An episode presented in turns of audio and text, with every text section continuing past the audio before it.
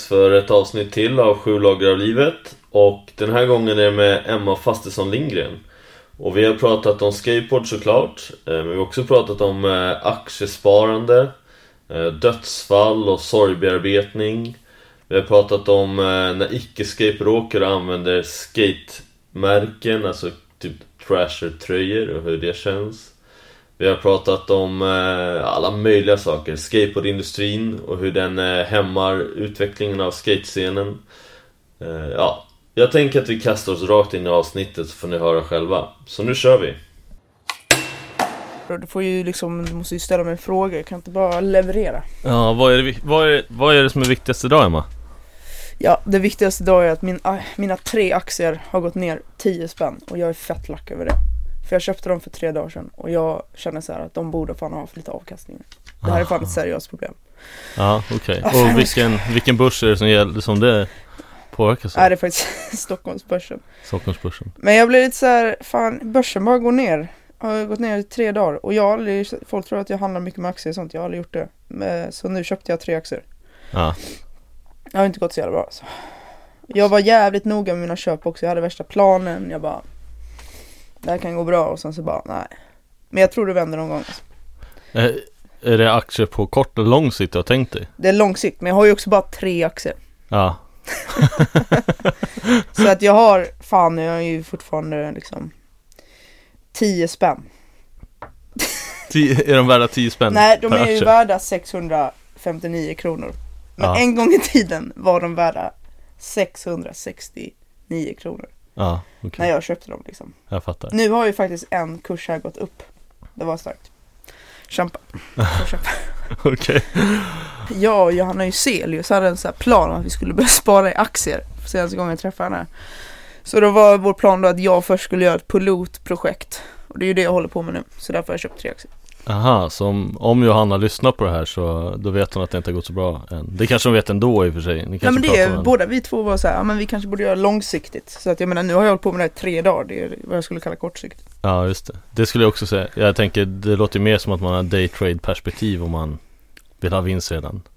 Eller slänger jag mig med begrepp jag ingen aning om. Nej men jo så är det väl. Jag hörde någon säga daytrade en gång. Det är typ ja men fan daytrading, det är så jävla jobbigt alltså. Ja. Men vad kul att ha dig här Emma. Ja, tack för att jag fick komma hit. Ja. Hur mår du? Hur jag mår? Ja. Mm, ja, men det är väl bra. Själv då? Jo, det är bra. Det är fint. Det, det känns kul att sitta i studion. Vad, hur har din dag varit så här långt? Förutom att du var nervös för aktierna, vad, vad har dagen liksom bestått av och hur har det varit? Nej men jag vaknade av att jag fick en massa mail. jag var det här är konstigt ljud. Så jag vaknade och så tittade jag på mailen och så tyckte jag att de var fett tråkiga. Sen somnade jag väl den och sen gick väckarklockan. Sen cyklade jag till jobbet, tog en kaffe. Va, vad är det du jobbar med? Jag är lobbyist. Så vad jobbar jag med? Jag jobbar med samhället. Hur man påverkar samhället, hur, man, eh, hur kommunikationen för olika företag och organisationer kan utvecklas och förbättras och sånt. Ah, okej. Okay. Mm. Kan du, är det något specifikt område du är specialiserad på att påverka kring? Eller är det? Nej, jag är inte specialiserad på det sättet. Nej. Du vad allmänt påverkar? Så, ja, typ. det beror ju på vilka kunder man har och så vidare, vilken sektor man påverkar. Ja, ah, det är kundbaserat, så det är en kund som kommer ett uppdrag till dig och sen så mm. jobbar du ut från det. Jag fattar. Precis, det är en konsultbyrå. Ja, jag fattar. Okej, eh, vi ska ju sitta och prata här i ungefär en timme eh, och jag har skrivit ner massa frågor jag tänker att vi kommer ha det som utgångspunkt, så får vi se lite vart det tar vägen. Vi hade ju inte planerat att prata om börsen exempelvis, så det var ju väldigt Nej men det har inte jag, jag heller. Är, eller så här, jag pratar ju aldrig om börsen. Men um, nu har jag gjort det här, det här är mitt veckoprojekt. Ja. Jag brukar ha lite veckoprojekt ibland, så att det här var mitt denna veckan. Åh, oh, det är jag jättenyfiken. Vad hade du förra veckan? Ja men jag startade ett så här pseudonym. Okej. Okay. Uh, så jag försökte lobba in olika saker i media, fast under ett annat namn. Det blir lite tönt nu om, om den här personen hör det, men till exempel så tipsade jag ju om att jag själv hade vunnit SM till lokaltidningen i Malmö under mitt pseudonym då. Ja. Och de gjorde ju en intervju med mig sen, så att det gick ju bra. Eller hur, vad coolt. Ja. Det är så här för att slippa känslan att här, vara en self-promotare eller vad man kallar det. Så, inte för att det är något fel i och för sig, det är väl helt okej att vara promota sig själv, men jag tänker göra det under pseudonym? Det blir lite annorlunda. Ja, men jag vet inte, jag, fick, jag har väl haft tanken ett tag. Ehm, och sen såg jag att Olof Palme skrev under ett pseudonym när han, skrev i, när han var yngre och skrev i Svenska Dagbladet. Så jag bara, ja, men fan. Då kör vi väl, se vad som händer. Ehm, sen så, ja, sen hamnar vi i någon sorts milstolpe så jag får väl försöka dra igång det igen. Mm. Men vi får se. Det måste vara någonting intressant att skriva om också, man kan inte bara skriva massa dritt liksom. Dritt just det, det är kaos. Dritt är ju bara ointressanta saker. Liksom. Just det. det. Det känns som att dritt kan vara jättemycket olika. Ja, det är ett bra ord. Det är ett bra. Det är Men- lite så här populärkulturigt också. Alltså. I, i, är det... Skam är det. Är från, ah, det är från Skam såklart. Ja, det känns, vi kör en uh, Börspodden slash Skampodden och så skippar vi skate. Nej, det, det, det skulle vara ganska roligt. Inte för att jag har, så, jag har sett Skam, det har jag. Har du någon favoritkaraktär i Skam? Nej.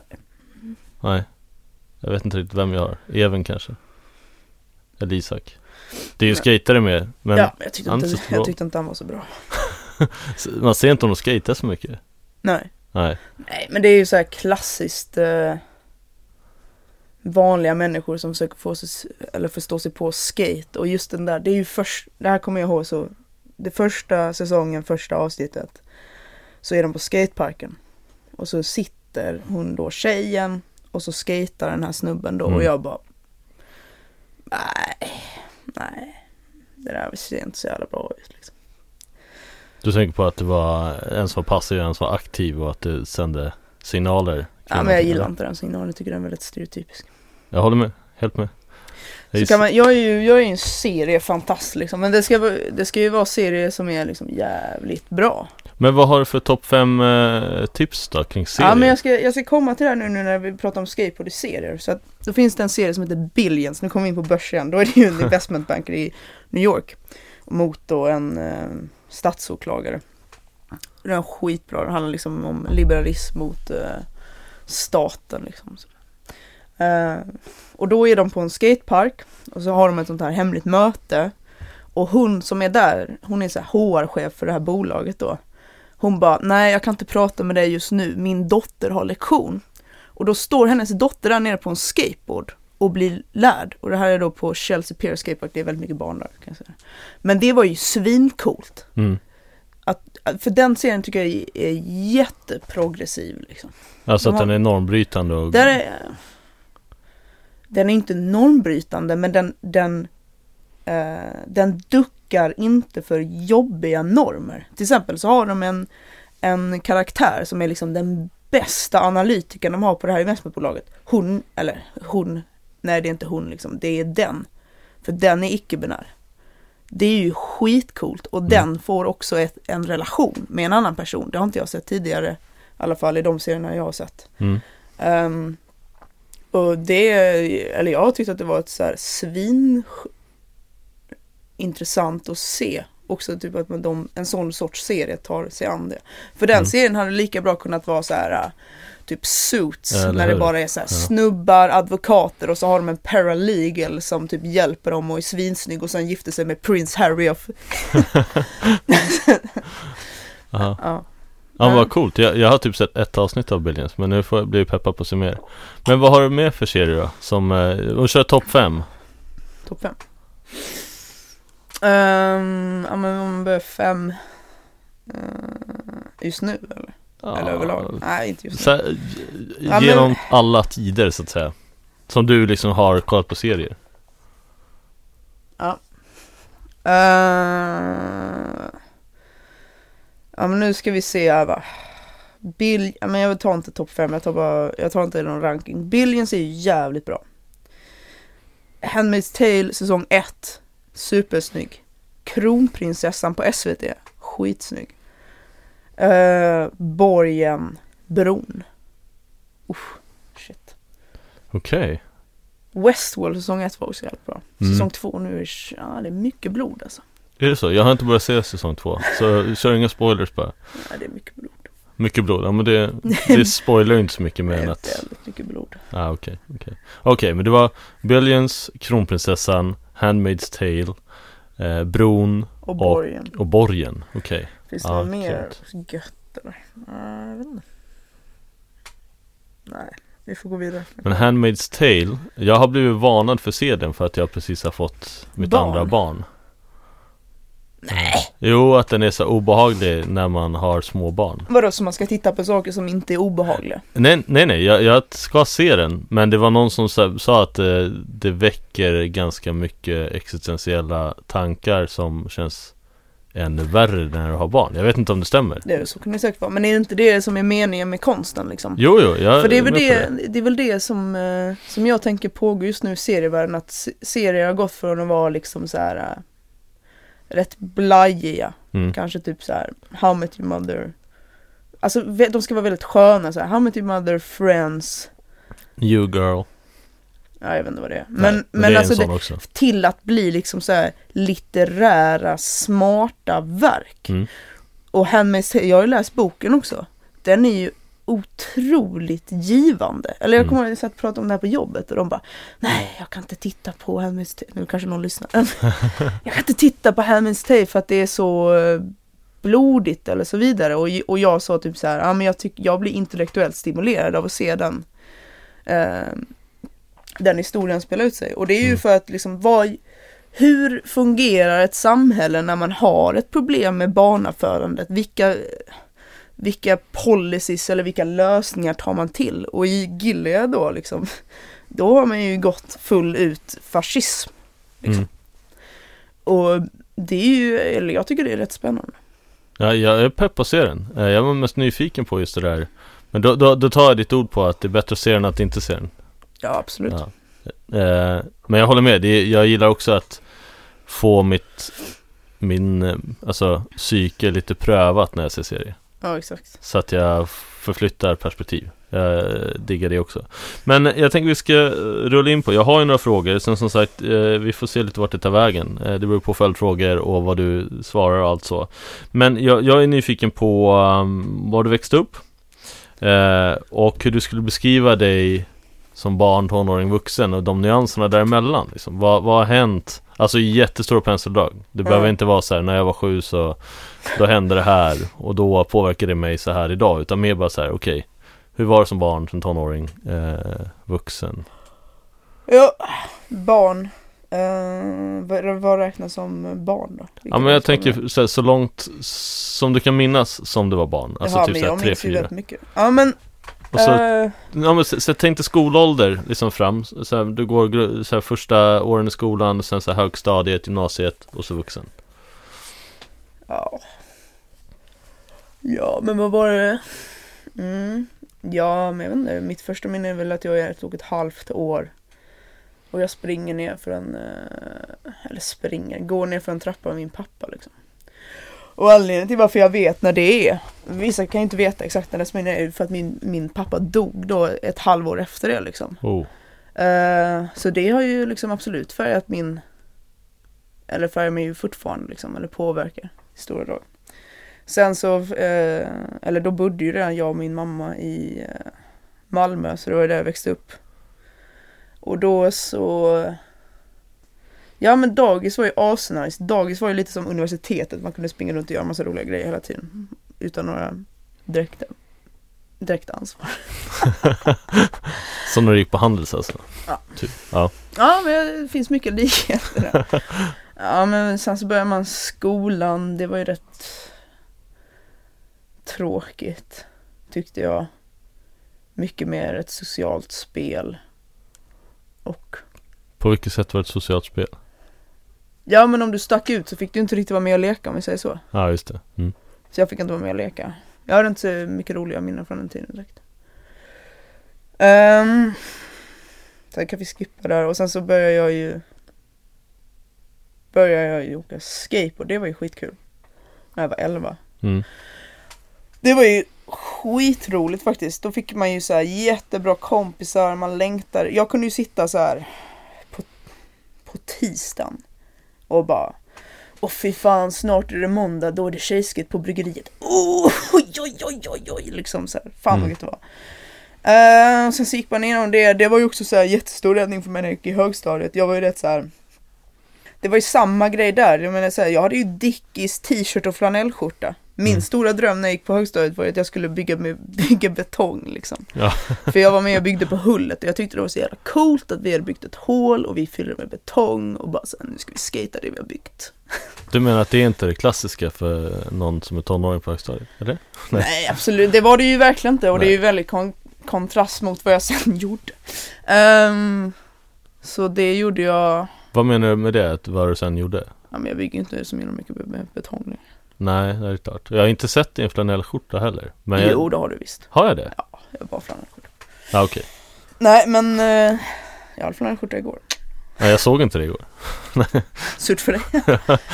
Ehm, mm, ja, men då var det högstadiet och skejtade man ju svinmycket hela tiden liksom. Och sen så, så stod jag inför ett gymnasieval. Jag valde att inte gå på bryggeriet. Ehm, det var ju kanske lite kontroversiellt i vissa kretsar. Ehm, Hur- kommer det sig att du inte valde det då? ja, men det hade ett visst rykte av sig om att det inte var en bra skola då. Mm. Alltså rent, eh, alltså utifrån eh, utbildningsmässigt då? Eller? Ja, och sen så var jag i en period då när eh, jag typ så här tyckte att bryggeriet var tråkigt att skejta. För att Mm. vi var ju där hela tiden. Och då var det också så att jag, då kände jag så här, ska jag verkligen befinna mig på samma plats? Hela skoldagarna, alla lov. Och sen, och sen då också att jag fick, att man, man träffar liksom inget annat folk heller. Alltså det blir inte så här, du vet när jag, när jag började sen på den här gymnasieskolan som jag gjorde, då var det ju liksom, jag hade aldrig träffat de människorna. Så det var lite sånt jag var ute efter också. Mm. Um, Vad var det för gymnasieskola du gick på istället? det hette Presivet, alltså en sån här privat, privat gymnasieskola med inriktning på ekonomi och naturvetenskap och samhälle då. Hur, Det- hur var de nya människorna där? Alltså var det, kände du att det var det en kontrast kring eh, hur det kunde vara jämfört med högstadiet och liksom skolan tidigare? Jag tänkte utifrån det du beskrev att eh, du hade flanellskjorta Dickies och eh, liksom, det var Ja, inte det- riktigt Ja exakt, nej men eh, jag kunde väl känna att man mer blev bedömd på sina meriter på ProCivitas än vad man blev på högstadiet. Sen så fanns det ju en viss, eller det har man ju märkt, eller när man har tänkt igenom det sen, att det fanns ju en viss gradering där också. Men den påverkade inte mig i samma utsträckning för jag var ju väldigt engagerad i kåren. Eh, så då, då var det liksom aldrig något problem så jag fick ju skitbra kompisar när jag gick på ProCivitas. Som jag fortfarande jag är skitbra kompisar med nu liksom. Mm. Men jag tänkte vi kan- skulle kunna fortsätta på skolspåret för jag, jag antar att du gick ganska snabbt vidare till Handels Ja, ja men det räknar jag som Jan, Bj- Jan Björklunds fel. Jaså? Ja men alltså Jan Björklund bestämde sig ju någon gång för att han skulle ändra betygssystemet då. Och vi var första årskullen.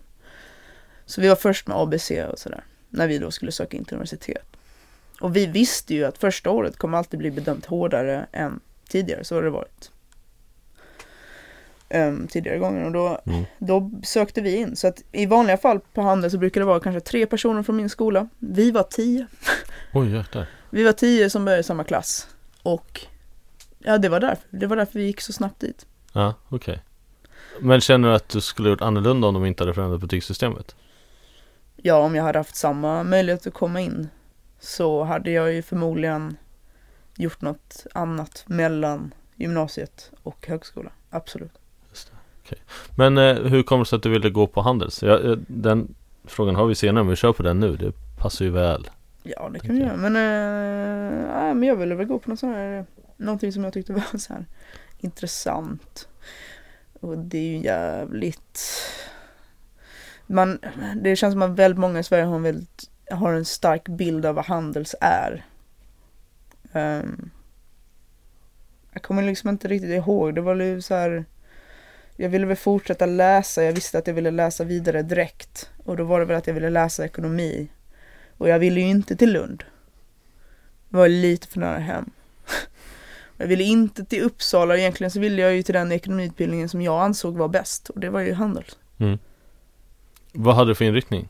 när du gick på Handels? Där finns bara två linjer. Det finns en som heter Retail och så finns det en som är den då den klassiska som heter Business and Economics. Det var den jag gick.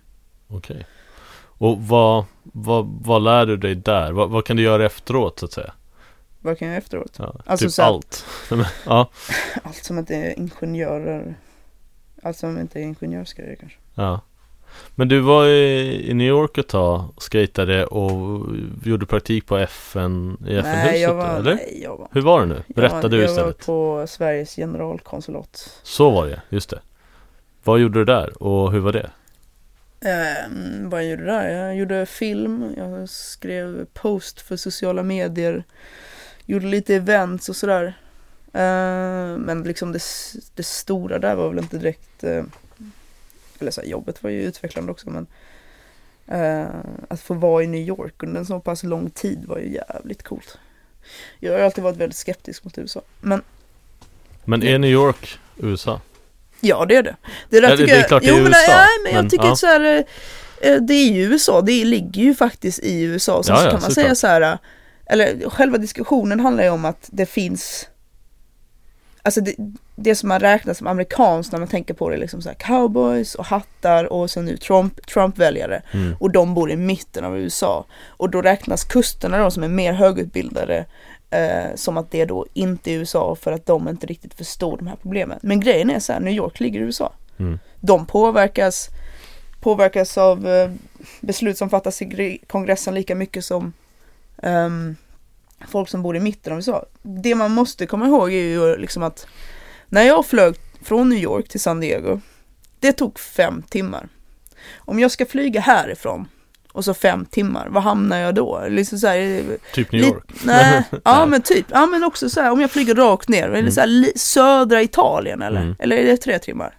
Ja, jag är dålig på det där. Ja men låt ja, säga att vi hamnar i liksom Marocko. ja. Marocko är ju en jävla stor Ja men skillnad. det är det nog, jag var på Lanzarote för inte så länge sedan, det tog fyra timmar och Ja. det är liksom mm, Marocko är ju stor liksom. skillnad mellan Sverige. Ja, Ja. ja. Så det är ju klart att det är stor skillnad mellan olika delstater i Mm. USA. Det är ju ett massivt land. ja. Alltså det är ju helt sjukt. Ja. Jag var typ så här när jag bokade den resan, jag bara, ah, men vad fan, tar vi tre timmar liksom? Nej, det tog fem. Det var helt sjukt. Ja.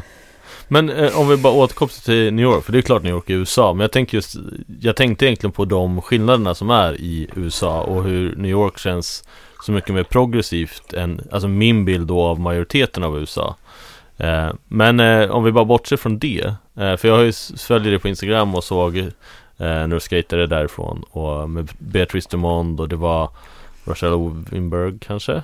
Ja, Eller- jo, jo, exakt. Ja, eller det var massa olika. Eh, hur eh, upplevde du New York skatescen? Ja, men ehm, väldigt, eh, väldigt delad. Men så kanske det är. De största, eller de flesta städerna egentligen. Det är bara Malmö som känns väldigt eh, enhet. Men det är också för att man träffar alla på vintern Mm. på bryggeriet. Nej, men det kändes väl typ som att folk gjorde sin eh, grej. Stora drag. Mm. Och eh, det, man lever på både att man bor i New York och att New York är väldigt coolt liksom. Att man kan få väldigt fina bilder och så vidare. Och sen då också på att det finns väldigt mycket skater där. Ehm, ja. Vad var frågan? Vad var det som skiljer? Eller hur hur Nej, var nej, New bara- Yorks skatescen? Ja, Ja, men den, den var jävligt nice, men det är ju så svårt. Det är ju så jävla mycket folk där och det är ju Mm. så sjukt mycket folk som skater som jag, min bild blev ju mer kanske fokuserad på vissa gäng som kanske andra människor inte hade kommit i kontakt med. Mm. Jag Eller jag- Ja, jag vet inte riktigt vad jag ska... Jo, det, det är ganska mycket kontraster. Det finns ju den här uh, The Worst vad, vad kallar de honom? Den här superbiffiga skateboardåkaren som är sjukt aggressiv som typ Han bor i New York och sen tänker jag liksom eh, Ja men Beatrice Dumont kommer i och för sig inte från New York men liksom hela Det finns ju väldigt olika delar där Det gör det ju överallt egentligen eh, Så jag förstår vad du menar att det inte är Det är svårt att få en helhetsbild kanske av New York skatescen genom att ha varit där och skatat med Ja, men Alltså, jag tyckte väl inte direkt att det var så här någonting unikt över själva scenen. Nej Jag tänker vi kan Nej, rulla bara, vidare Jag måste bara tänka lite. Ja, men tänk lite så kan vi återkomma Ja, till det För jag är nyfiken, du började ju åka när du var 11 Mm. du Vad var det som inspirerade dig till att börja åka skateboard? Ja men det var ju liksom att Stapelsparken byggdes. När, när Stapelsparken byggdes så började ju alla skata i min klass. Mm. Just det, det sa du när vi hade mini-intervjun Ja, på Skruv exakt. Skate också Ja, så det är väl, och vad, som inspireras, det var ju svi, svincoolt egentligen att åka skateboard. Har du sett några bilreklamer eller? Ja, klart du har. Det är så här, ja men du vet så här, bilreklamer de spelar på känsla liksom, att Ja. man åker fort och sådär. Sen fick jag körkort och så körde jag bil. Så upptäckte jag att det var ju inte alls så det kändes att köra bil. Det var ju rätt tråkigt faktiskt. Men den här känslan, det är ju den du får ut av att åka skateboard. Det går Ja. snabbt, du gör, du gör svåra svängar, du gör liksom trick. Ehm, Men det är det är ju som en bilreklam egentligen. Ja men det är en superbra jämförelse, för jag, jag håller med Bilreklamer är en besvikelse när du upplever det Ja. Skateboard ser coolt ut och är ännu coolare när du är utöver det Det. Om det var så du menade, det kanske inte var alls så du menade Jo, men, Ja. eh, jo, men exakt. Men vad inspirerar dig med skateboard idag då? Ehm, ja. Ja men typ så en god park alltså. Fan det är gött alltså. Vad hette den du nämnde i... Solberg eller? Nej men du sa någon park där, Åkarp tror jag du nämnde Åkarp det är fan jävligt stabil park alltså. Nej men Åkarp är ju jävligt nice. Skatefilmer kan också vara väldigt bra. Men jag har blivit mer och mer ehm, skeptisk mot scenen i stora drag. Så jag vet inte riktigt hur mycket sånt jag tittar på. Alltså, alltså, du jag- menar skatefilm eh, så? Ja men skatefilmer framförallt. Jag tycker Ja. typ att det är ehm, jag, jag, äh, fan i somras så var jag på Copenhagen Pro Och så satt vi där och tittade på Anti-Hero-filmen Och jag bara så här, ja ah, men fan vad gött, de åkte till eh, Nya Zeeland och så skatade de Ja Och sen så helt plötsligt, out of the blue liksom, så, så är det en tjej som går förbi och så filmar de hennes rumpa och jag får, jag får sånt sjukt obehag. Jag har aldrig fått det tidigare. Och jag bara, det här är inte rätt. Mm. Så jag ställer mig upp och går liksom, för jag bara, "Nej, jag tänker inte. Alltså det handlar för mig där så handlar det inte om en principsak. Det var liksom fysiskt obehag. Mm. Eh, så jag gick upp. Och det är samma grej nu när jag varit i Nu när jag var i New York Så fick jag en helt annan bild på vad inkludering är och vad det innebär liksom. Det är så sjukt Mm. mycket människor där som man ehm, Där är det liksom faktiskt stor Jag tror det är typ så här 20% av New Yorks befolkning som inte ens är födda i USA Och då måste man ju inkludera alla på ett visst sätt Ehm, och även då när man i filmer eller i, på tv eller journalistik eller så vidare. Och jag känner att, eh, att skateboardscenen ligger så jävla efter. Mm. Jag tycker inte alls att det är kul faktiskt. Det, när jag började skata, Mm. då var det bara killar på filmen. Nu har jag skatat tio år. Det är bara killar i filmen. Mm. Och jag tycker inte det är så jävla kul. Längre. Jag tycker det är bara Det är bara bull. Liksom det är riktigt jävla tråkigt. För jag, jag tänker det, det känns som att det handlar mycket om identifikation. Att det kan vara svårt att identifiera som en scen där du aldrig blir inkluderad.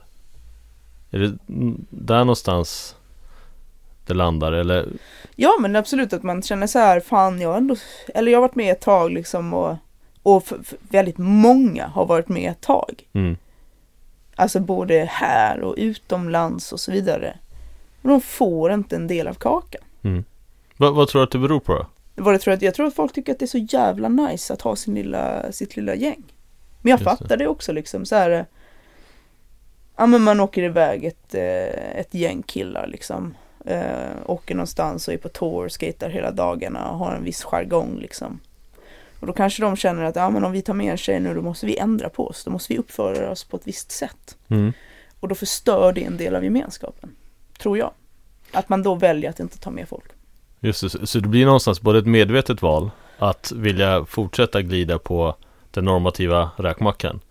Eh, jag, tänker på det du sa i början när vi pratade om serier. Eh, Mm. att det krävs ett visst, eller alltså att obehag kan vara bra. Ja. Och jag tänker för att få en perspektivförskjutning, en perspektivförskjutning, jag tappade ordet, så krävs ju visst obehag.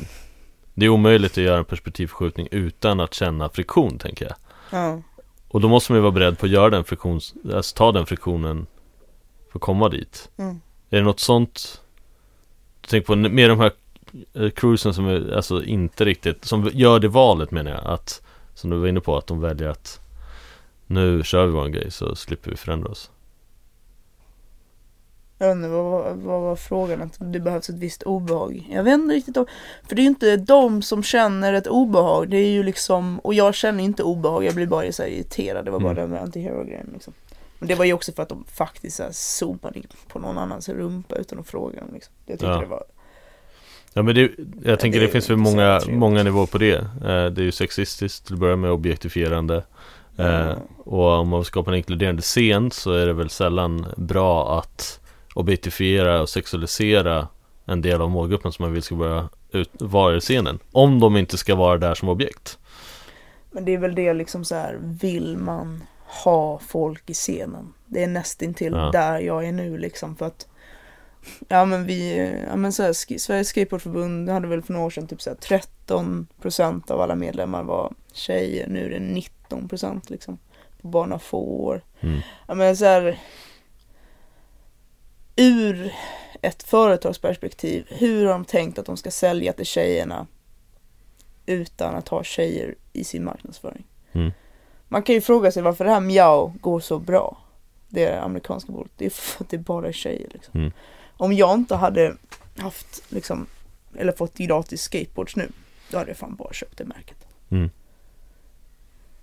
Och det, ja och det handlar ju om att jag är så jävla trött på de andra märkena. Mm. Och sen så, och sen det här också, det, det, när man använder tjejer som en liksom ehm, Man använder dem lite men inte till fullo. Mm. Hur, hur beskriv det? Hur, Ja men till exempel eh,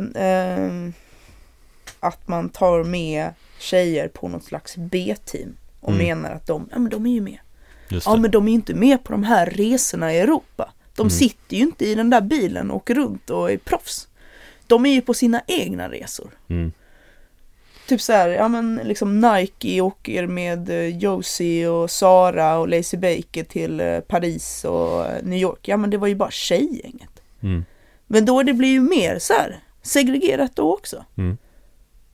Det, liksom så här, okej så ni, vi får vara med, men då ska det vara, då får ni ha er lilla grej, det får vara sidogrejer där borta. Mm. Men är inte det klassiskt? Jag tänker så jämställdhetsfrågan eh, i många organisationer blir som något slags sidoprojekt istället för att det blir något som ska genomsyra alla olika beslut i en organisation. Det, det är något som jag stör mig på, inte bara kopplat till jämställdhet utan jämlikhet också att eh, i många rörelser så tillsätter man ett projekt för att jobba med att med inkludering men det är aldrig egentligen, det påverkar aldrig de centrala processerna i organisationen. Och så länge det inte gör det så känns det som att det inte kommer ge någon full effekt. Jag har inte varit med i en sån process, så jag kan inte riktigt uttala mig om det. Nej. Jag vet inte riktigt så här, jag, nej, jag, jag, du har säkert mer erfarenhet av det än vad jag har. Ja, jag har tänkt mycket på det i alla fall. Ja, jag, men, jag, har, så här, jag har inte erfarenhet av många organisationer som faktiskt har gått den vägen där man tittar på de centrala processerna för att skapa inkludering. Eller jag har varit i, i några organisationer som har ambitionerna men det är snarare ett slutförandet som ofta så här bromsas upp av att, lite som du är inne på, vill man verkligen gå den vägen? ja. Eh, och där kan jag också landa i så här, ja det känns som att det är många, eller så tror jag att det är många som inte förstår att de behöver ta ytterligare ett steg. Så. Men jag tänker vi skulle Ja, kunna, Men alltså så här, ärligt talat, hur svårt det är det här egentligen? Alltså kom igen Mm. nu, svenska bolag. Visa framfötterna. Och då är det liksom Mm. så här, Polar, Sauer, Ka- Kaleidoscope har väl sponsrat någon, men kom igen nu. Mm. Den bästa just nu, det är ju Poetic. Mm. Punkt liksom. ja det är väl de. Och sen, som, som är, där det är eh, både killar, tjejer, eh, det- jag ser framför mig att det skulle vara icke-binära, transgender, alla möjliga egentligen där. Ja. Sen Unity eh, från USA har väl Fast det blir också, det blir mer som jag, mer separatistiskt Men då är det ju liksom också så här, för man kan ju ta med me- vemod också, men det måste ju vara att de ligger på någon sorts stor nivå, Ja, eller att de syns i kanske internationell press eller nationell press för att Mm. det ska liksom göra någon sorts avtryck. Ehm, Ja men typ som att eh, Primitive helt plötsligt bestämmer sig för att nu ska vi göra en 100% satsning på en jämlik skatescen och sen så skapar de ett team som är representativt för samhället. Typ. Ja, men vad betyder en jämlik satsning? Ja, jag, jag tänker ett exempel. Eh, i, nu Kanada har säkert massa saker som inte är bra, men något som är intressant med eh, när de har sammansatt en regering så har de ju byggt den utifrån att den ska vara representativ för samhället. Alltså Ja. de har eh, hittat sakkunniga men som också då eh, får med sig perspektivet utifrån att vara en underrepresenterad grupp i regeringen. Ja, okej. Nu blir det här kanske väldigt så här, men, men alltså exempelvis de har någon som är ursprungsbefolkning, de har någon som har funktionsvariation, de, har, de bygger hela regeringen på det och det tänker jag om man kan bygga ett skate-team med den aspekten så skulle man ju skapa den här identifikationen som de var inne på också.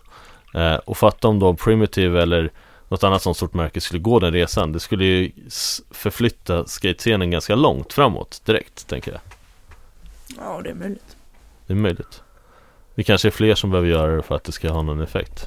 Det kan vara något sånt också. Eller hur? Hela skatescenen samtidigt. Ja, men det kommer ju inte, eller så som jag ser det nu, det kommer ju inte hända liksom. Men, men eh, jag tänker det går väl att dra ganska stora paralleller till samhället i stort också.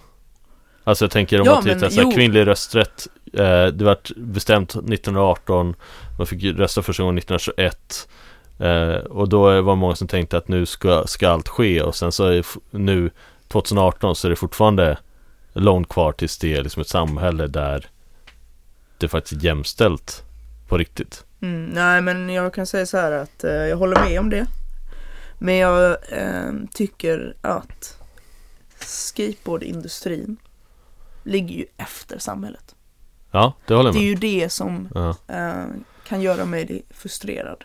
Men Nisse Lilja sa du sa det också i början och, och Nisse Lilja sa också just det här som du nämnde bara för en stund sedan med att, att industrin inte förstår vilken eh, rent så här, kommersiell och ekonomisk aspekt det är att börja inkludera fler Ja, i men- sitt precis. sätt att sälja. Ja. Förstå att kunna sälja till 50% fler personer eller ännu mer. Jag tror fan det var jag som sa det till Nils Silja. Eller jag vet Ja, det, vi, vi säger att Nisse, du får ursäkta om det inte var så, men Emma sa det här till Jag har sagt det här, jag har försökt förklara det här Ja. när jag gick i ettan på Handels. Men det är väl lite som med eh, skateboardföreningar. Eh, jag hade Fabian, Fabian här från Hela orten rullar tidigare. Då pratade vi om så olika, eh, jag vet inte om man kan säga motivatorer, men så här, motiv för att jobba eh, inkluderande.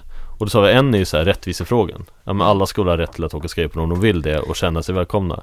Det andra är, men om du har nått maxkapaciteten av medlemmar och sen har du möjligheten att nå lika många till som inte är representerade i föreningen så har du ju dubblat medlemsantalet. Det är ju egentligen samma tankesätt. Det finns Ja. ju, ja. Det väl, Men det är därför jag inte förstår vissa eh, skateboardbolag eller speciellt eh, skobolag. För att skobolagen ägs ju av, av investmentbolag. Alltså typ så här Vans eh, ägare äger också North Face och Lee typ. Och de måste ju ha liksom ett business-tänk. Liksom de, deras jobb är att vi ska sälja så mycket Vans-skor som möjligt för att ge avkastning till våra ägare. Det är deras mål liksom. Och det är exakt så som du säger, bara om de kan sälja till fler, varför gör de inte det då? Och, Mm. och den bästa marknadsföringen inom skateboard är ju liksom att ha team. mm. Och bara varför är det inte fler det damer? billigaste sättet att ha marknadsföra sig också tänker jag. Att ha Ja, team. ja, ja. Skitbilligt. Eller, ja, skitbilligt. Ja, men det är ju fan billigt. Ja, det är det. Ja men jämfört med att göra en marknadsföringskampanj eller att skicka ett team på en tour i Europa och göra en film liksom. Det är ju väldigt o... Ja. Ja, du behöver inte fördjupa oss i det. Nej, nu men... tycker jag vi går vidare. Yes, Jag har sagt det jag velat göra säga. yes. Du kanske kommer tillbaka till det också. Nej.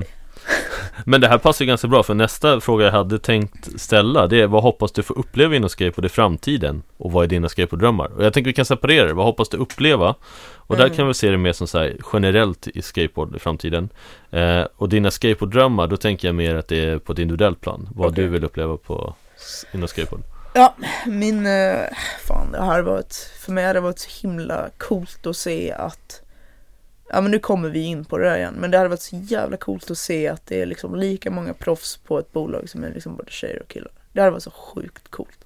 Och då inte ens i ett bolag, utan alla bolag. Mm. Shit, det hade ju varit jävligt coolt alltså. Eh, Word. ja. Andra, andra grejer jag hoppas se.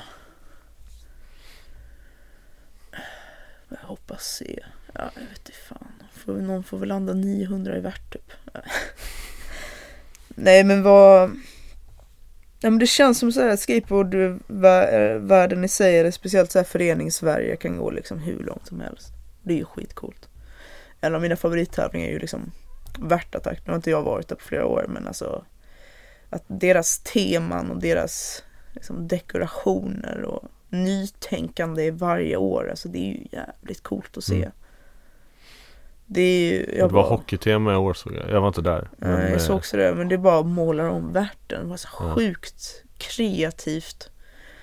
Ehm, och, ja, det är fan, jag vill, jag vill se hur de fortsätter där. Liksom. Och det är liksom så här, liksom så här, ja men bryggeriet är ju fan, de är ju väldigt duktiga. Vad hittar de på härnäst liksom? Mm. Nu, eller, nu är det- är ju mycket John liksom.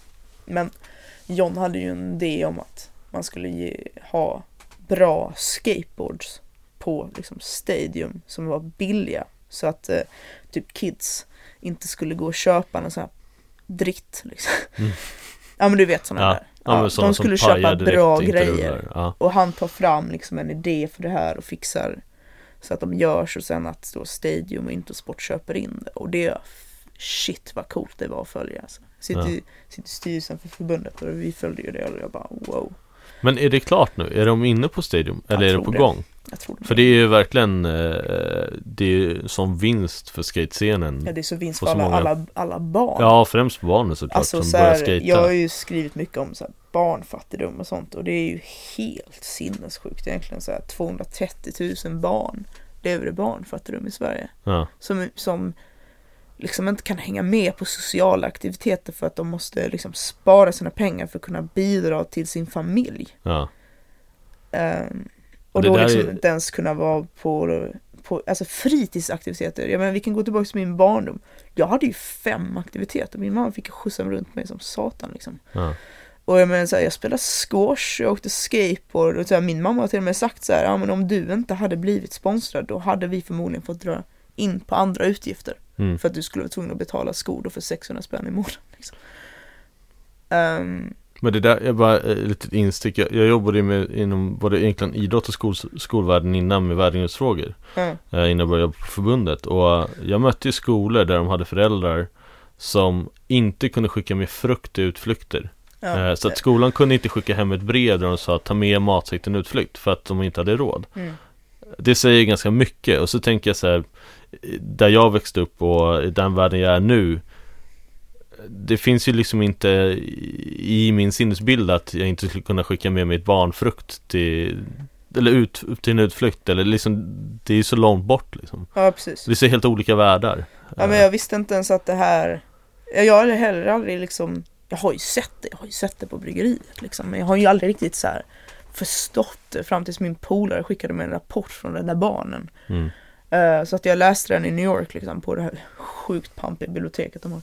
Public Library, så jävla. Ja jag har varit där och kollat kartor, det är sjukt mäktigt Ja just det, det var ja. du som sa det till mig. Ja, Ja. jag var inne också. Nej men, eh, och läste det här och bara ehm, eh, Det var verkligen um, hjärtskärande liksom. Mm. Ja men jag liksom så här bara, men vad fan. Frukost i, sk- under sk- i skolan, medan Mm. det är skolplikt. Man ska inte ha, man ska inte, man ska inte behöva ta med sig frukt. Man ska inte behöva ta med sig matsäck när det är skolutflykt. Nej. Det är helt jävla absurt. Varför ska jag betala för att bli, bli tvingad att gå i skolan liksom? Mm. Nej. det är- Ja, så vi... Det känns som att vi skulle kunna starta på olika poddar på olika teman, så seriepodden, börspodden Börsborden kan jag inte göra. Nej, ja men vi kan ju sitta och bara hitta på, spekulera Nej, Ja, men exakt. Eh. Nej, men det vad var det vi pratade om innan? Ja, Det- men det är med, med det här Go Skateboards eller vad det nu heter. Ja, men det fan, det var coolt. Det var Ja. jävligt coolt att se. det blir coolt att se om det dyker upp För att jag tänker som Ikea har ju tagit fram en bräda nu som jag har förstått Jag har inte testat den själv men jag har hört andra som testat sa att den är skräp liksom Eh, Ja, det, men det där är det är mer en farligt, alltså. cruiserboard i och för sig än en ren liksom Företag ska inte hålla på med sånt. Eller de ska specialisera sig på sina grejer. De ska inte hålla på och försöka, försöka försöka med grejer de inte förstår. Nej. Skateboard är för coolt för sitt eget bästa ibland. Nej, ja, det är sant. Mm. Det är lite för coolt. Och det är, det är, det är ju, jag har, jag har börjat tänka mer på den här hatkärleken man har inför för vissa saker liksom att man eller typ att vi hur andra människor ser på det som man gör. Mm. Skateboard är en sån grej liksom. Vissa tycker att det är så jävla coolt, andra tycker så här, du bara slår dig liksom. Ehm, och nu då när jag har, eller jag har gått på Handels då och börjat fundera mer på vad det gjorde med mig. Och hur andras människor ser på mig. För att jag har gått på en specifik skola liksom. Mm. Det är jävligt intressant. Och när det gäller skateboard då så är det ju att folk nu tycker att det är så jävla coolt. Mm. Varför tycker de att det är coolt? Ja men det är för att skaterna har gjort det till en så jävla cool scen. Vi Mm. bygger våra grejer, vi ritar våra teckningar, vi klipper våra filmer. Liksom det är otroligt kreativ atmosfär som då väldigt många vill ta del av men de vill inte skata. Nej. De vill bara ha den här imagen. Typ som när Metro lägger ut så här, så här klär du dig som en skater. Och man tittar på den och man bara, Just det. jag bara oj oj oj oj oj. Ja. Eller när folk säger till mig bara, du ser inte ut som en skatare. Och jag bara, ja, det får jag också ganska ofta. När jag säger att jag åker skateboard. Men, ja, eh, men då du har man också en bild av hur en skatare ska se ut. Ja, väldigt. Och eh, man har en bild av då hur en handelsstudent ska se ut. Och det vanliga är ju jag får då är att du ser inte ut som en handelsstudent eller du ser inte ut som en skater. Ibland ser jag Mm. ut som en skater. Idag kanske jag ser ut som en skater. Ja, Labour Caps. Det. Mm. vet du. Det är gött alltså. Men eh, det blir, jag tänker vi kan köra den. Eh, jag, jag har testat nu ett par gånger. Eh, det har varit olika roligt med olika personer. Jag vet inte ens om det är kul. Så jag sa det när jag pratade med Fabian att de som lyssnar kan väl bara så här, skicka mail till mig och säga om det är roligt eller inte. Men vilka fördomar tror du att andra har om dig och hur väl stämmer de in? Vad folk har för fördomar om mig. Ja, vad, vad du tror att de har och men- om de stämmer in eller inte stämmer in. Ja men eh, folk, ehm, ja men det som jag har hört ja, är liksom att jag är tuff. Eh, att jag gör mycket grejer. Ehm, ja, det tror jag. Och att jag är svår att placera. Och, och den sista kanske är svårt för dig att svara på eh, kring om du är Nej, jag kan svårplacerad. svara på allihopa. Jag är rätt tuff. Ja. Nej men utåt sett så här, ja men absolut. Men så här, varför är jag tuff? Ja men jag har redan, vi har ju redan tagit upp det här liksom Ja. min, min barndom och min högstadietid när jag liksom var rätt utsatt för mobbing. Ja. Och då blir man ju tuff. Och då blir man ju också så här att, eller jag har ju, har ju fått lära mig nu under studietiden att vä- ta emot eh, kritik på ett annat sätt än man gjort tidigare. Mm. Eh, att det är mer att eh, kritik nu för tiden, alltså nu när jag jobbar eller när jag studerar, det är ju, tid för, det är ju till för att stärka dig. Mm. Medan kritik på den tiden var till för att stjälpa dig. Mm. Eller stjälpa mig då. Och det gjorde ju grejer med mig liksom. Och därför får man en bild av att jag är väldigt tuff. Då. Vad var det andra jag sa? Eh, tuff, eh, svår att placera och sen... Eh, Att jag gör mycket grejer. Ja, precis. Ja, det är faktiskt jävligt kul det där. Alltså så här att man gör mycket grejer. För folk, det folk kollar på är ju då sen så sociala medier. Och det är ju också ett litet sidoprojekt. Jag kontrollerar ju 100% vad som kommer ut på min, eh, mina kanaler liksom. Och då kan jag ju absolut välja vad jag lägger ut. Eller hur? Jag lägger ju inte ut när jag liksom ligger hemma och gråter av stress liksom. Nej. Eller när jag får ett brev från Skatteverket. Det är fan, det är uff, Skatteverket. uff. Då blir man helt så här, blir helt så här. Eller att jag är typ så här rädd. Eller jag är rädd för att svara i telefon. Ja. Ibland när vissa personer ringer. Ja. Det- Alltså vissa specifika individer eller? Nej men överlag, jag, Överlag. jag har obehag att svara i telefon. Ah, okej. För att det var en tid när varje gång jag svarade i telefon så, så var det alltid någonting hemskt, hemskt som hade hänt. Ja, okej. Vad, vad vill du berätta om? Ja men alltså då var det väldigt mycket dödsfall i min familj. Ja. Det var liksom ett, ett och ett halvt år av bara dödsfall. Det var rätt så här tragiska och sen så var det andra som påverkade mer och andra som fick så här väldigt mycket konsekvenser för mig som person. och vad jag sen var tvungen att liksom hantera administrativt till staten. Mm. Eftersom jag då är så här, Ja, du fick hantera det som, alltså så begravningar och sånt? ja, eller? ja, jag har fan betalt för en begravning och jag äger liksom en gravsten i Nacka. ja. Som jag betalar klippning för varje år. Det är ju helt sjukt. Men för det, det går ju inte föreställa sig riktigt en sån situation under ett och ett halvt, ett ett halvt år. Men hur, hur hanterade du det, år, det ett och ett halvt året? Liksom, hur gick det att gå vidare? Jag, bara kort, jag, jag kan relatera till det väldigt starkt. Jag har också haft en uppväxt med jättemycket dödsfall Ja, eh, som varit väldigt onaturliga på vägen. Så. Eh, s, s, men hur, berätta om du, om alltså du vill. min mamma tog ju ett jättestort ansvar och väldigt mycket stöd. Jag var ju fast besluten att jag skulle gå klart Handels. Ja, Om inte hon hade hjälpt mig med all den här bouppteckning och försäljningar och sådär, då hade jag kanske inte gjort det. Så att eh, sen så, jag vet inte, det var kanske, jag kanske bara sköt iväg det. Liksom. mm, För att jag, jag var så, jag var under sån press att gå klart skolan liksom. Så jag vet inte riktigt, jag är kanske inte ens klar med det nej. heller. För, för bara, jag, jag kan uppleva själv att under perioder när det har varit mycket sådana saker Att en sorg skjuter bort en annan sorg att det, ja, för, mig, för min egen del har det varit att jag har kunnat hantera en sorg i taget och sen så har sorgen kommit massor med år senare istället Ja. eh, Och nu ska vi inte fokusera på mig men, men jag blir nyfiken på liksom hur Hur det funkar det Nu glider vi långt ifrån skateboard men jag tycker att det är Ja men det, värt att jag glida tycker det är dit mycket mer intressant för skateboard säger typ alla samma saker om. Det är coolt Precis. och det är snabbt. Ja, Eh, nej men, eller när det gäller så här olika sorger, jag vet, jag vet inte.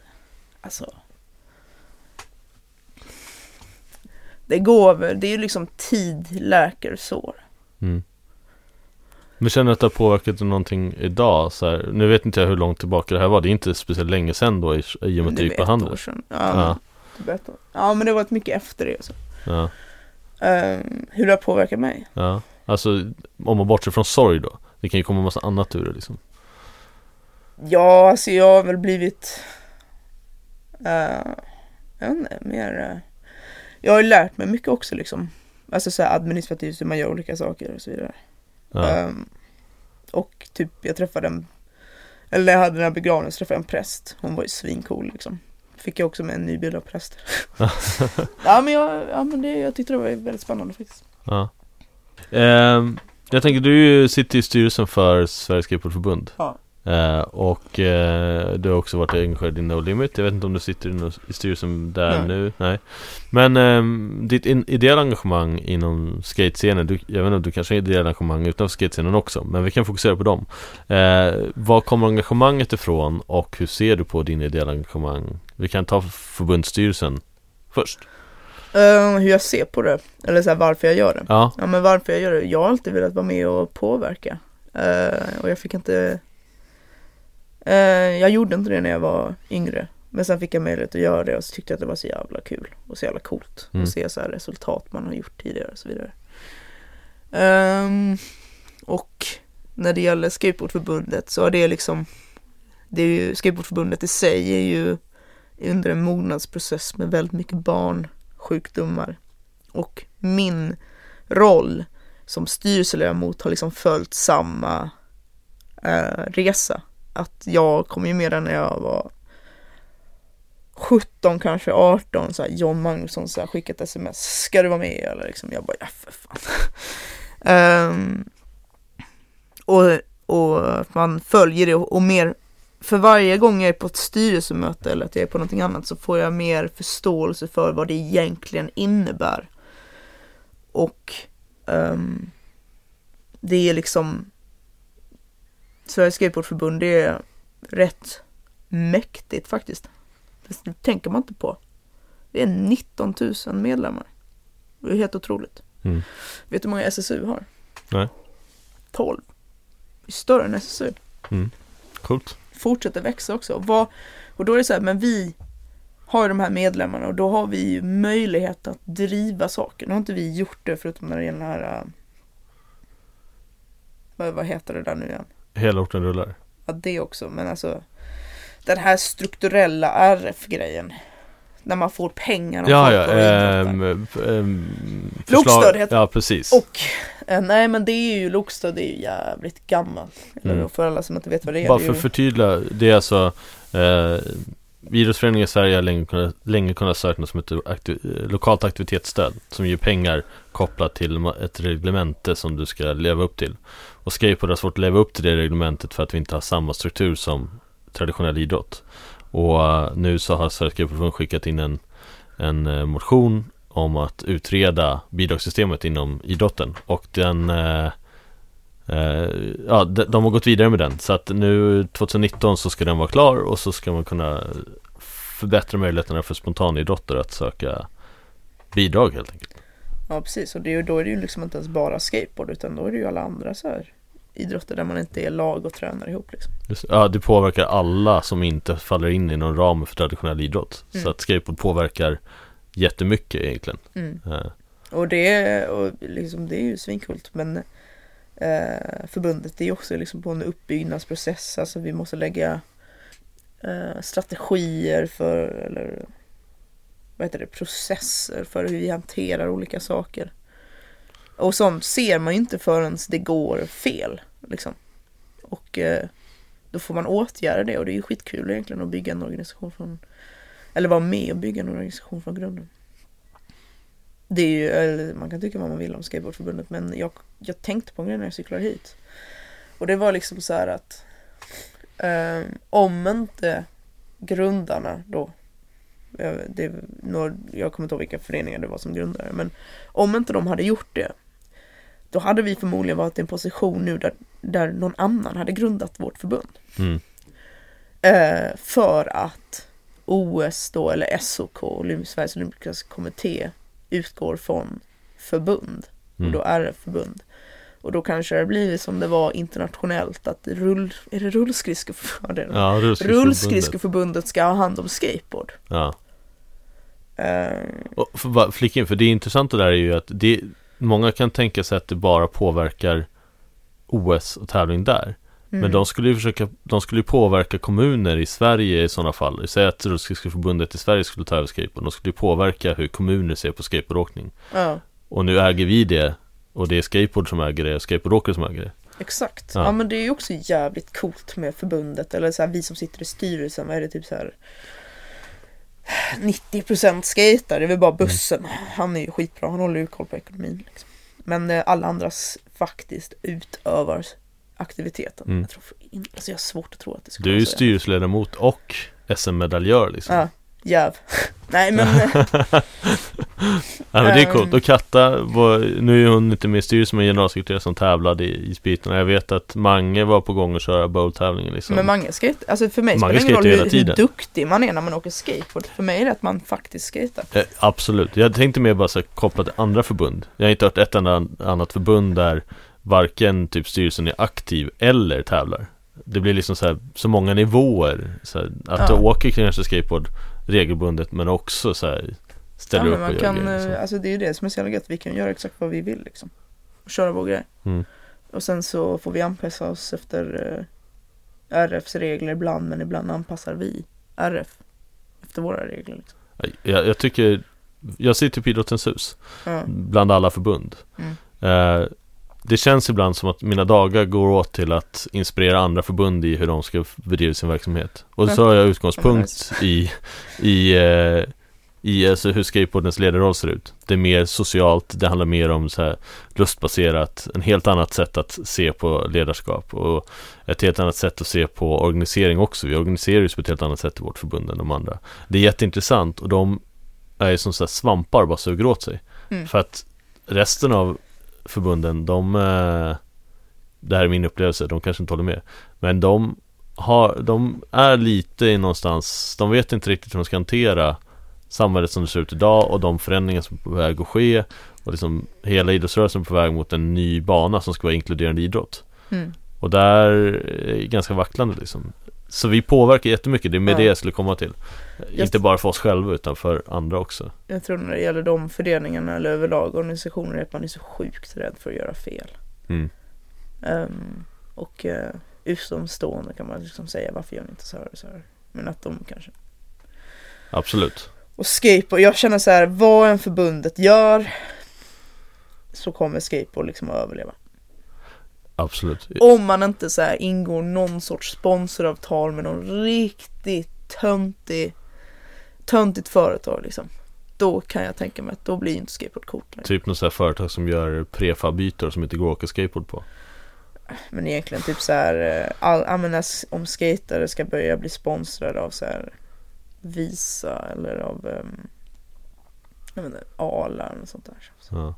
Då börjar jag känna så här, nu, nu förlorar det sin cred liksom.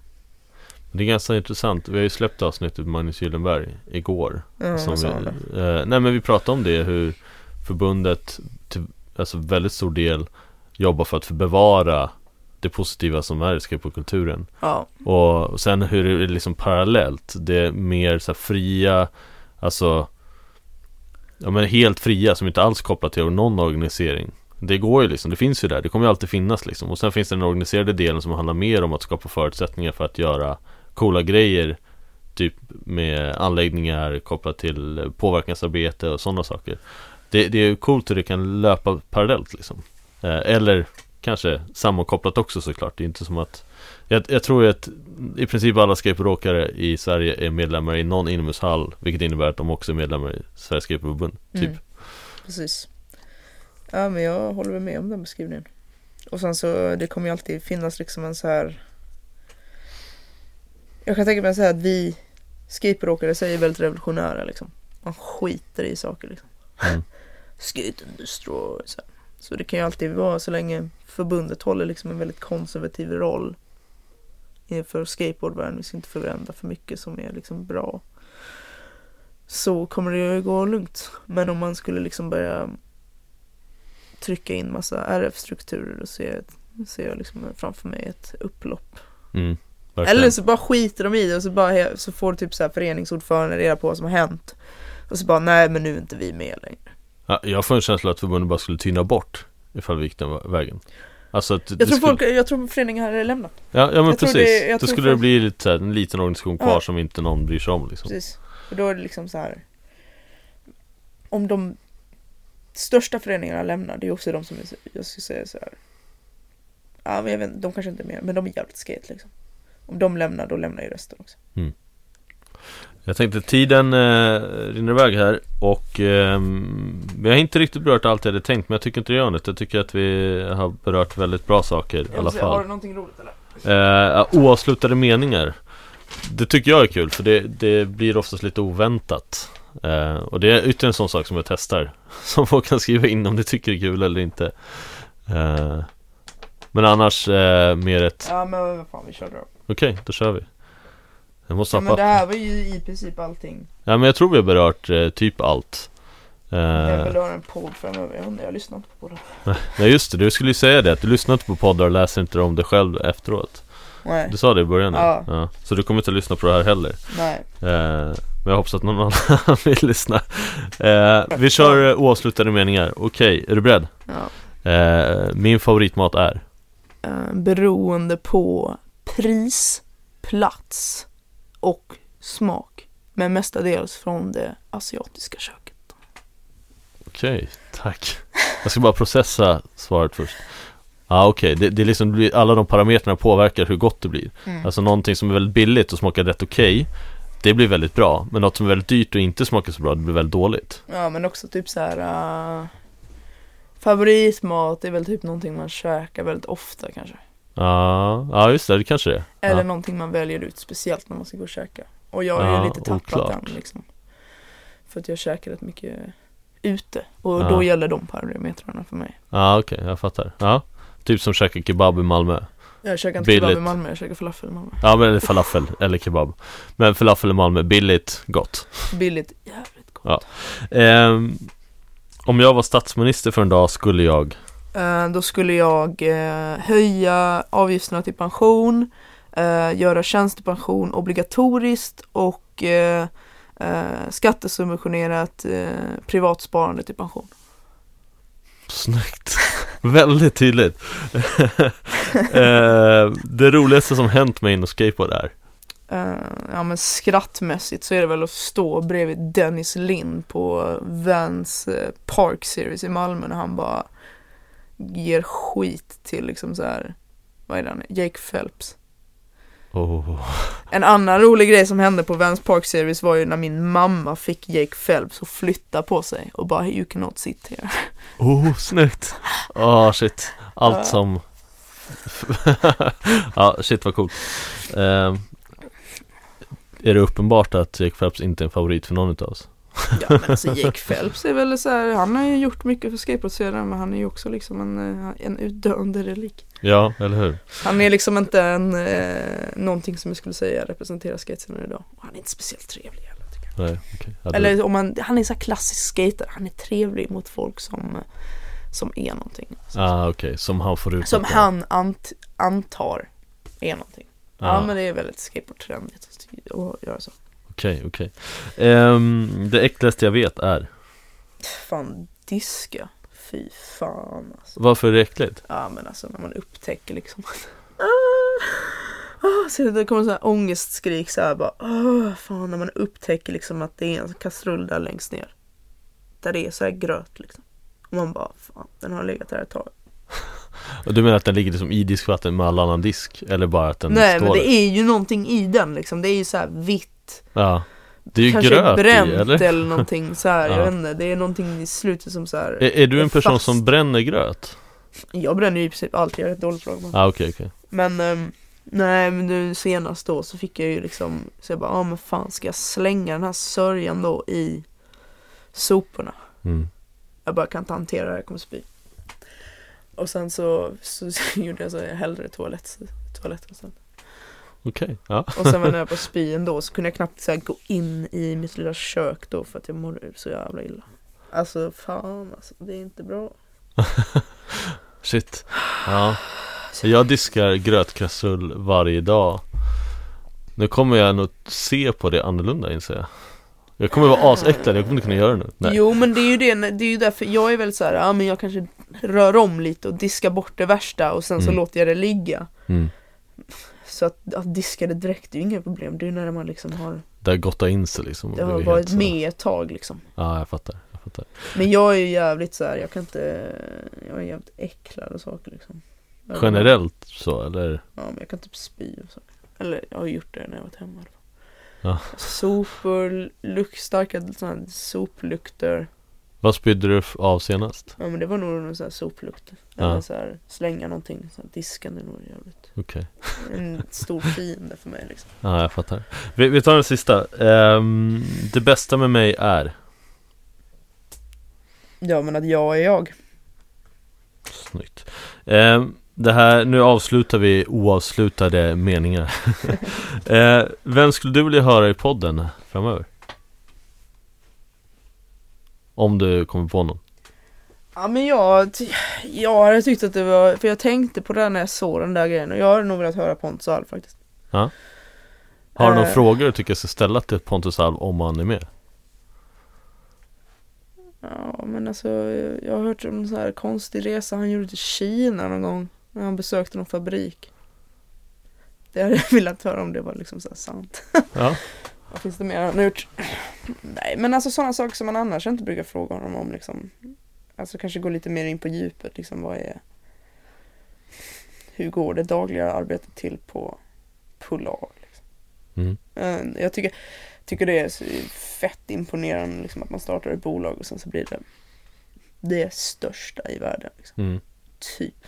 Alltså när jag gick i New York Då var det ju fan Polar Ja, När jag var på Labour då Då hade de en bild på David Stenström I sin Ja. affär Det är rätt imponerande det är imponerande det, det känns ju som att Polar också har blivit nu, nu ska jag inte göra jämförelsen Supreme Polar för det är väldigt olika Men, Mm. men just att du börjar se personer som inte åker skateboard använda Polar Ja shit, Så. oh, det kan jag prata om i timmar, så här, folk på min, folk på Handels Som har på sig Polartröja och Thrasher-tröja ja. Och sen så, sen är man där och så går man runt Och så ser inte du ut som skateboard Nej det är inte det, det är inte det Nej. För jag tycker ju att det är så jävla weird liksom. Ja. Och sen så var vi ute på då Handelskårs sommarstuga som ligger i Saltis Och så är jag lite full och så går jag fram till den här snubben och bara Vem fan tror du att du är? och så, så bara, då för att quota Jake Phelps bara You fucking clown, take off that shirt liksom Ja.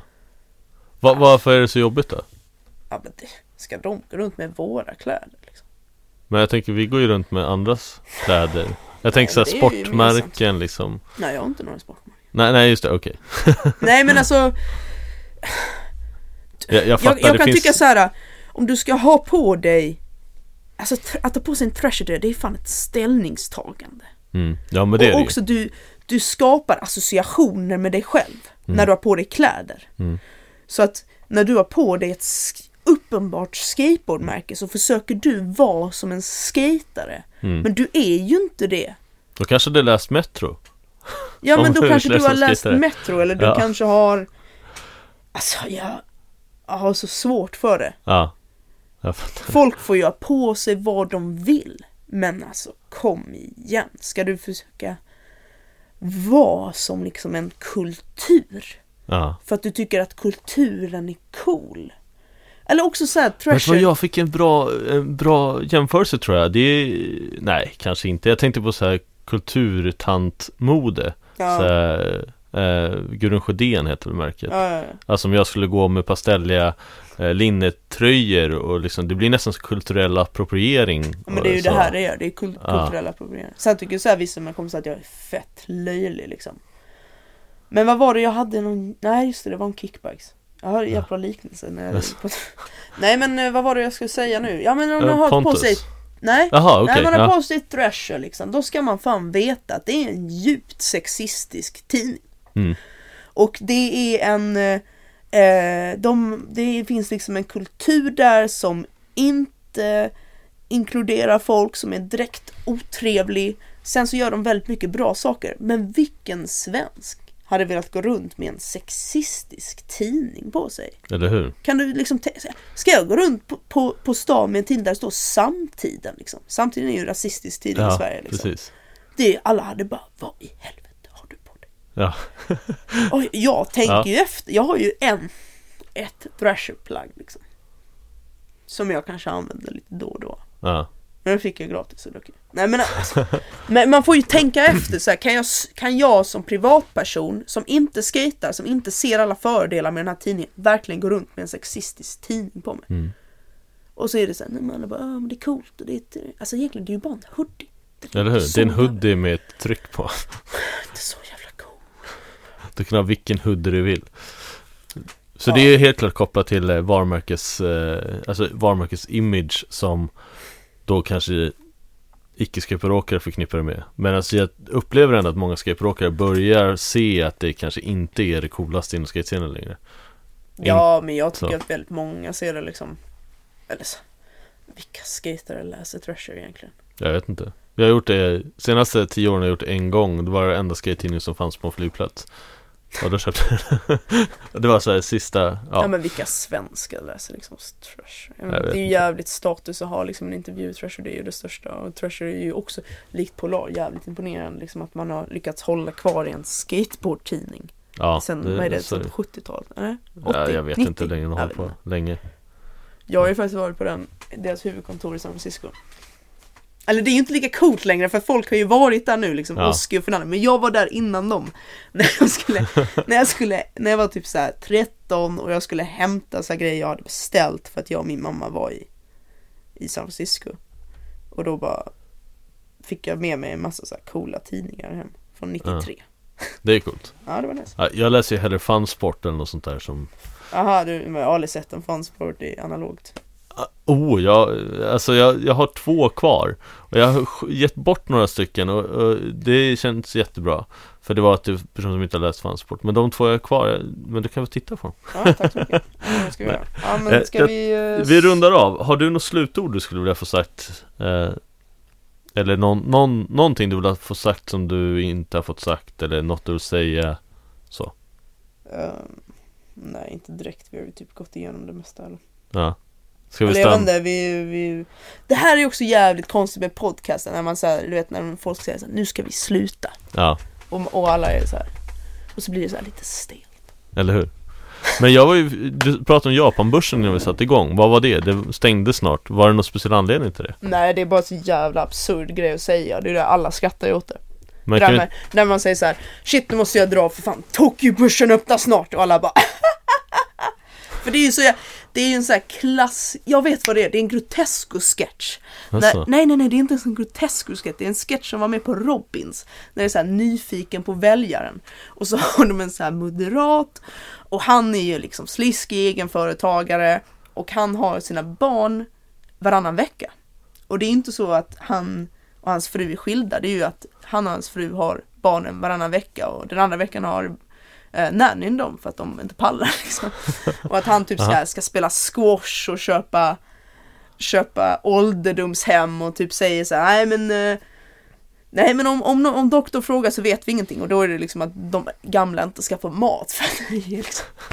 Och då säger han så här, nu får ni dra för nu ska vi, nu, nu öppnar Shanghai-börsen snart. Hej då! Så du menar, det skulle kunna vara en grej Att jag börjar i podcasten med att säga typ då, Nej men eh, New Zeeland börsen stänger nu så vi måste avsluta Ja, nej. Nej, nej jag skiter i det Men eh, Tack Emma, det var Ja, väldigt trevligt att prata Detsamma. Ha en fortsatt trevlig dag Ja, tack.